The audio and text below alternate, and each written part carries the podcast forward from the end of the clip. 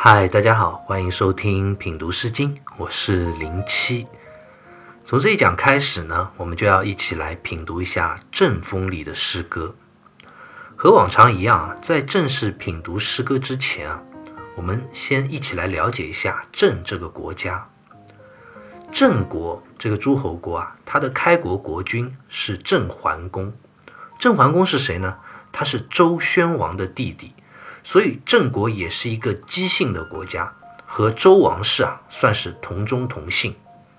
那周宣王继位之后呢，就封他的这个弟弟郑桓公啊，在郑这个地方建立了诸侯国。最初封的郑这个地方啊，就是在我们现在的陕西省境内。其实说是封地啊，但这个土地基本上也是在周王朝王室控制土地的范围之内。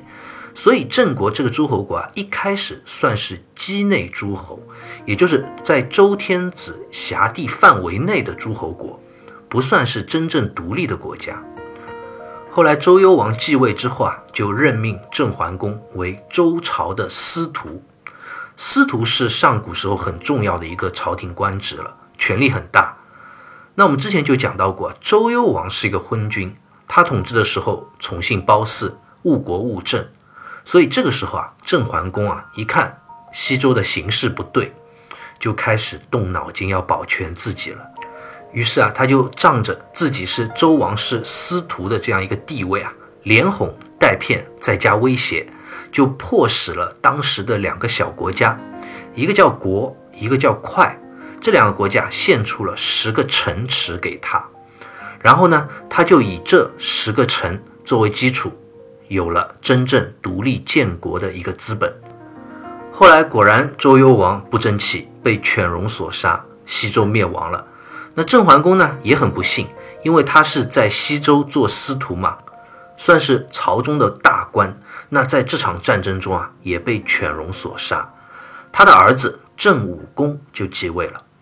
好在郑桓公在活着的时候啊，就已经审时度势，威胁。国快两个小国给他土地了嘛，做好了独立的准备，把郑国原来的资源或者财富都已经转移过去了。当然也不得不感叹，很多时候啊，真的是好心没好报。郑国呢就是这么一个白眼狼。周平王东迁以后啊，郑武公就借着国和快这两个小国献出的这十个城池为立足点，结果把这两个小国给灭了，鸠占鹊巢，自己。把这两片土地占为己有了。本来人家给你一块地方让你待着，结果你最后把主人给灭了，自己做主人了。然后呢，郑武公又把都城迁到了原来快国的地方，沿用了原来郑国的国名，依然叫郑，也就是我们现在讲的河南新郑这个地方。郑氏啊，使郑国成为了一个独立于周王室的诸侯国家。新郑这个地方啊，它的地理上处于。真魏两条河流之间，《汉书地理志》啊就讲，古代郑国这个地方啊土狭而险，山居古籍，男女集聚会，故其俗淫。意思就是讲，这里的地理状况啊狭窄而且险要，人嘛都聚在山林峡谷之间啊，民间的男女啊经常会游玩相会。按我们现在说起来，就是民间的习俗，男女关系啊。都比较的开放自由，所以正风里的诗歌啊，也比较多的是男女之间的言情之作，这就是正风里诗歌的一个最大的特点。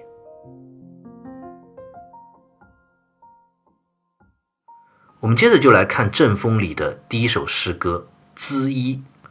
这首诗歌啊，通常现在的理解是认为它是一首男女夫妻之间啊表达爱意的。这么一首赠衣之诗，赠衣就是赠送衣服的意思。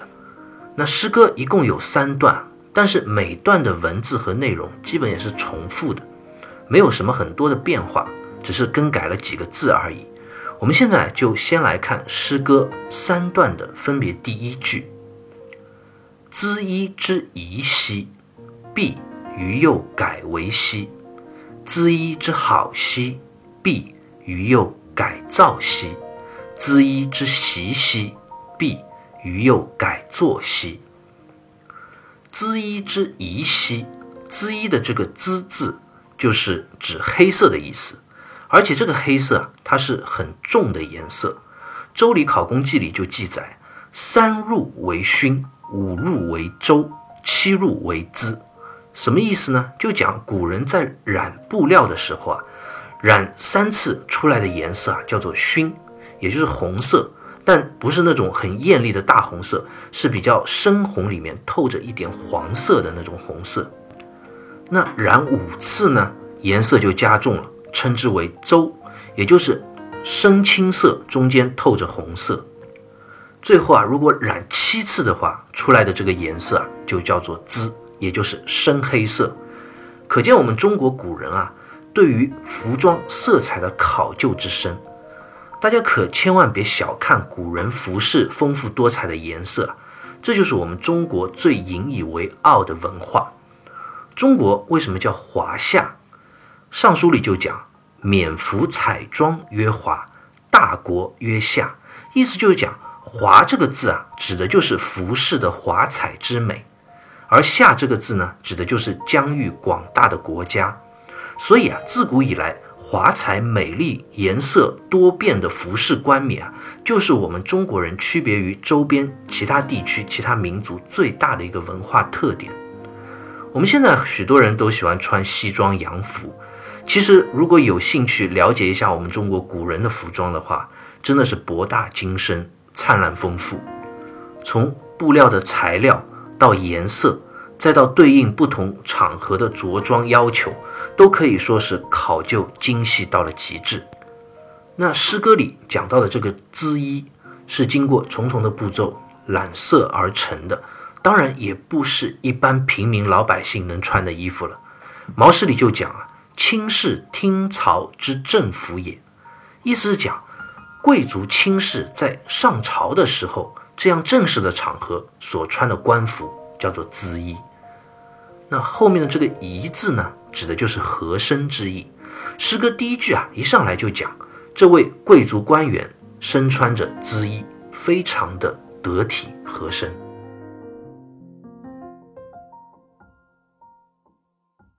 我们接着诗歌往下看，敝于右改为西，敝就是破壁破旧的意思，就是指衣服啊穿旧穿破了。那衣服穿破了怎么办呢？于又改为西，改为就是重新做的意思。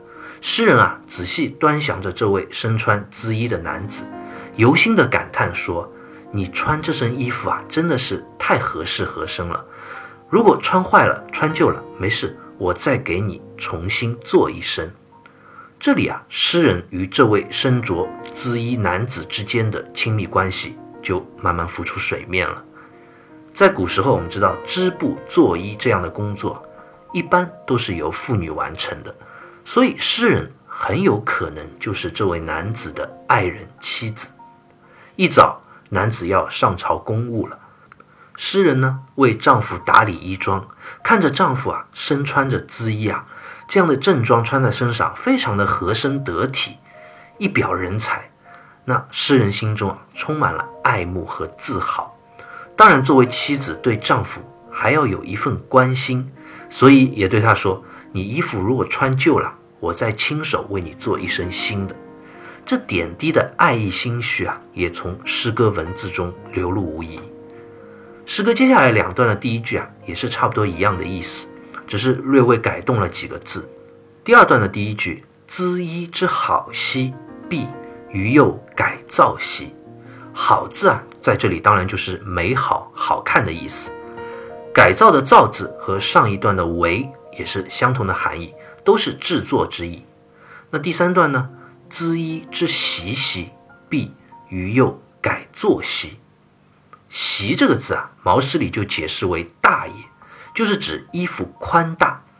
当然，这里说衣服宽大，并不是说衣服不好不合身，其实不是的。中国古人的服装啊，恰恰是以宽大为美的。我们现在形容一个人有气质啊，都会说风度翩翩。中国人自古以来啊，文人雅士就特别推崇这样潇洒飘逸之美，衣服呢也很宽松，尤其是袖子。我们汉民族服装的袖子啊，一直都是很宽大飘逸的。当然也有它的实用价值了，就是可以用来放东西。所以古人很多时候啊，随身物品啊都是往袖子里塞的。当然，这种宽松的衣服啊也有不方便的地方，就是运动啊、劳作的时候啊都不方便，尤其是打仗作战的时候啊特别拖后腿。所以后来战国的时候啊，因为战争频繁了，中原地区的人啊就向周边的这些游牧民族学习，开始有了服装上的改革。有比较紧身的服装和窄袖收口的衣服，这样打仗、作战、骑马、运动的时候啊，就更加方便了。当然，在士大夫、文人雅士的平时着装里啊，还是以宽大、飘逸、洒脱为审美取向的。所以，诗歌这里讲“习”字，其实也是指衣服宽大而美的意思。那接下来“改作”两个字啊，和第一段、第二段的“改为”“改造”。其实也是相同的意思。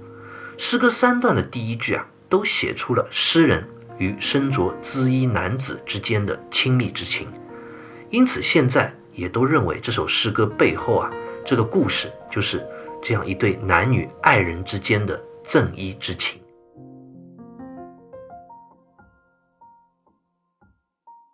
我们接着往下看啊，看诗歌三段分别的后一句，这后一句啊。三段在文字上都是一模一样的，重复了三遍。但是这一句并不简单，在文学上又进一步的增进了诗人与这位男子之间的深厚情感。世子之管兮，悬于受子之灿兮。世子之管兮啊，世这个字就是前往去的意思，管呢就是指这位男子官员他的办公场所。这句话就是诗人这位妇女在帮丈夫整理完衣装之后啊，充满爱意的嘱咐了。她跟他说：“你赶紧去上朝忙公务吧，当然也要记得早点回来哦。”所以接下来就讲到了“旋”，“还”这个字啊，在这里也有读“还”的，就是表示回来的意思。读“旋”的话呢，它就是通旋，表示旋转回来的意思。其实意思都是一样的，两种读法都是可以的。那她盼着自己的丈夫啊早点回来，回来干嘛呢？于寿余之灿兮，灿这个字啊，我们看它是有一个米字底的。古代呢，这个字就是用来指上等的白米，是和粮食食物有关的一个字。在这里呢，就通餐厅的餐字，意思是讲你办完公务退朝之后啊，可要早点回来，回来我给你做好吃的美餐。三段诗歌前一半讲了诗人对于自己爱人着装的关心，看着丈夫衣服有没有破坏，如果坏了旧了，自己作为妻子啊要为他做一身新的。而每段诗歌的后半句呢，则更是充满了家庭夫妻生活温暖亲密的气息。丈夫劳累忙于公务，诗人在家中做好可口的饭菜，就嘱咐丈夫早点回来吃饭。从衣装。开始关心冷暖，再从餐饭照顾到他的饥饱。诗人真的是一位贤良淑德、温柔体贴、无微不至的好妻子。那另外关于这个“灿”字啊，历来还有一种解释。闻一多在《风诗类钞》里啊就讲：“灿，新也，为新衣。”意思讲“灿”这个字啊，在这里是鲜明、崭新的意思，用来指代新衣服。这样一来，诗歌的最后一句啊，就是诗人在对自己的丈夫说：“你早点忙完公务回来，我给你做新衣服。”当然也能解释得通，可被一说。但我个人还是以为啊，连着两句如果都讲衣服啊，似乎有一点重复的感觉，倒还不如解释为餐饭，更加能够全面地刻画描绘出这对夫妻之间的浓浓爱意。《恣衣》这首诗歌啊，读到这里就读完了。但是关于它背后的故事啊，我们还没有讲完。如果我们仔细阅读的话，其实还有一些值得我们思考和推敲的地方。这个问题就是：互相赠送衣服，就一定要是夫妻爱人之间的关系吗？那也不一定吧。其实，在古时候也不是这样的。比如君臣之间也是可以赠送衣服的。古代的君王经常会给下属。礼服、衣服作为对他工作的一个认可和赏赐，包括吃饭也是一样。上级赏赐下级餐饭也是很多的，因为在那个物质非常匮乏的年代啊，衣服和食物都是君王给予下属臣民的一个非常常见的赠礼。另外，大家如果仔细读这首诗歌的话，会发现诗歌里讲到“于受子之灿兮”这句话，用的是一个“受”字，“受”是什么意思啊？就是授予之意。一般啊，也是用于上级对下属的赠予或者给予的关系，不太会用于夫妻之间。尤其在中国古代社会家庭里啊，丈夫应该地位是比妻子要高的，所以“受”这个字，如果从妻子的口中说出来的话，也未必是那么的合适。因此，历来对于《资衣》这首诗歌啊，就有了另外一种诠释了。《礼记》里就记载啊，“好贤如资衣”。意思是讲，《资衣》这首诗歌啊，是赞颂当时郑国的郑武公，他礼贤下士，对下属贤德人才啊关心备至。他看到下属衣服穿旧了，就下令给下属做一套新的衣服。然后呢，诗歌里的“世子之管兮”这句话，就不是我们刚刚讲到的，是指这位男子去上朝工作了。而是郑武公他自己在说，他说他自己要亲自到这位贤能君子的家里，或者到他办公的场所，等他忙完回来，请他好好的吃一顿君臣饭。这种诠释啊，在古代影响还是蛮大的。毛诗和三家诗也都是从君主礼贤下士、爱惜人才这样一个角度来理解《资衣》这首诗歌。大家也可以根据自己的理解。选择自己认为更符合诗意的解释和诠释。当然，不管是夫妻爱人之间的赠衣诗也好，还是君臣上下级的爱贤之诗也好，我们都至少能够从这首诗歌里体会出那种温暖体贴、融洽和谐的美好氛围。好，关于《资一》这首诗歌啊，我们就先聊到这里，下期再会。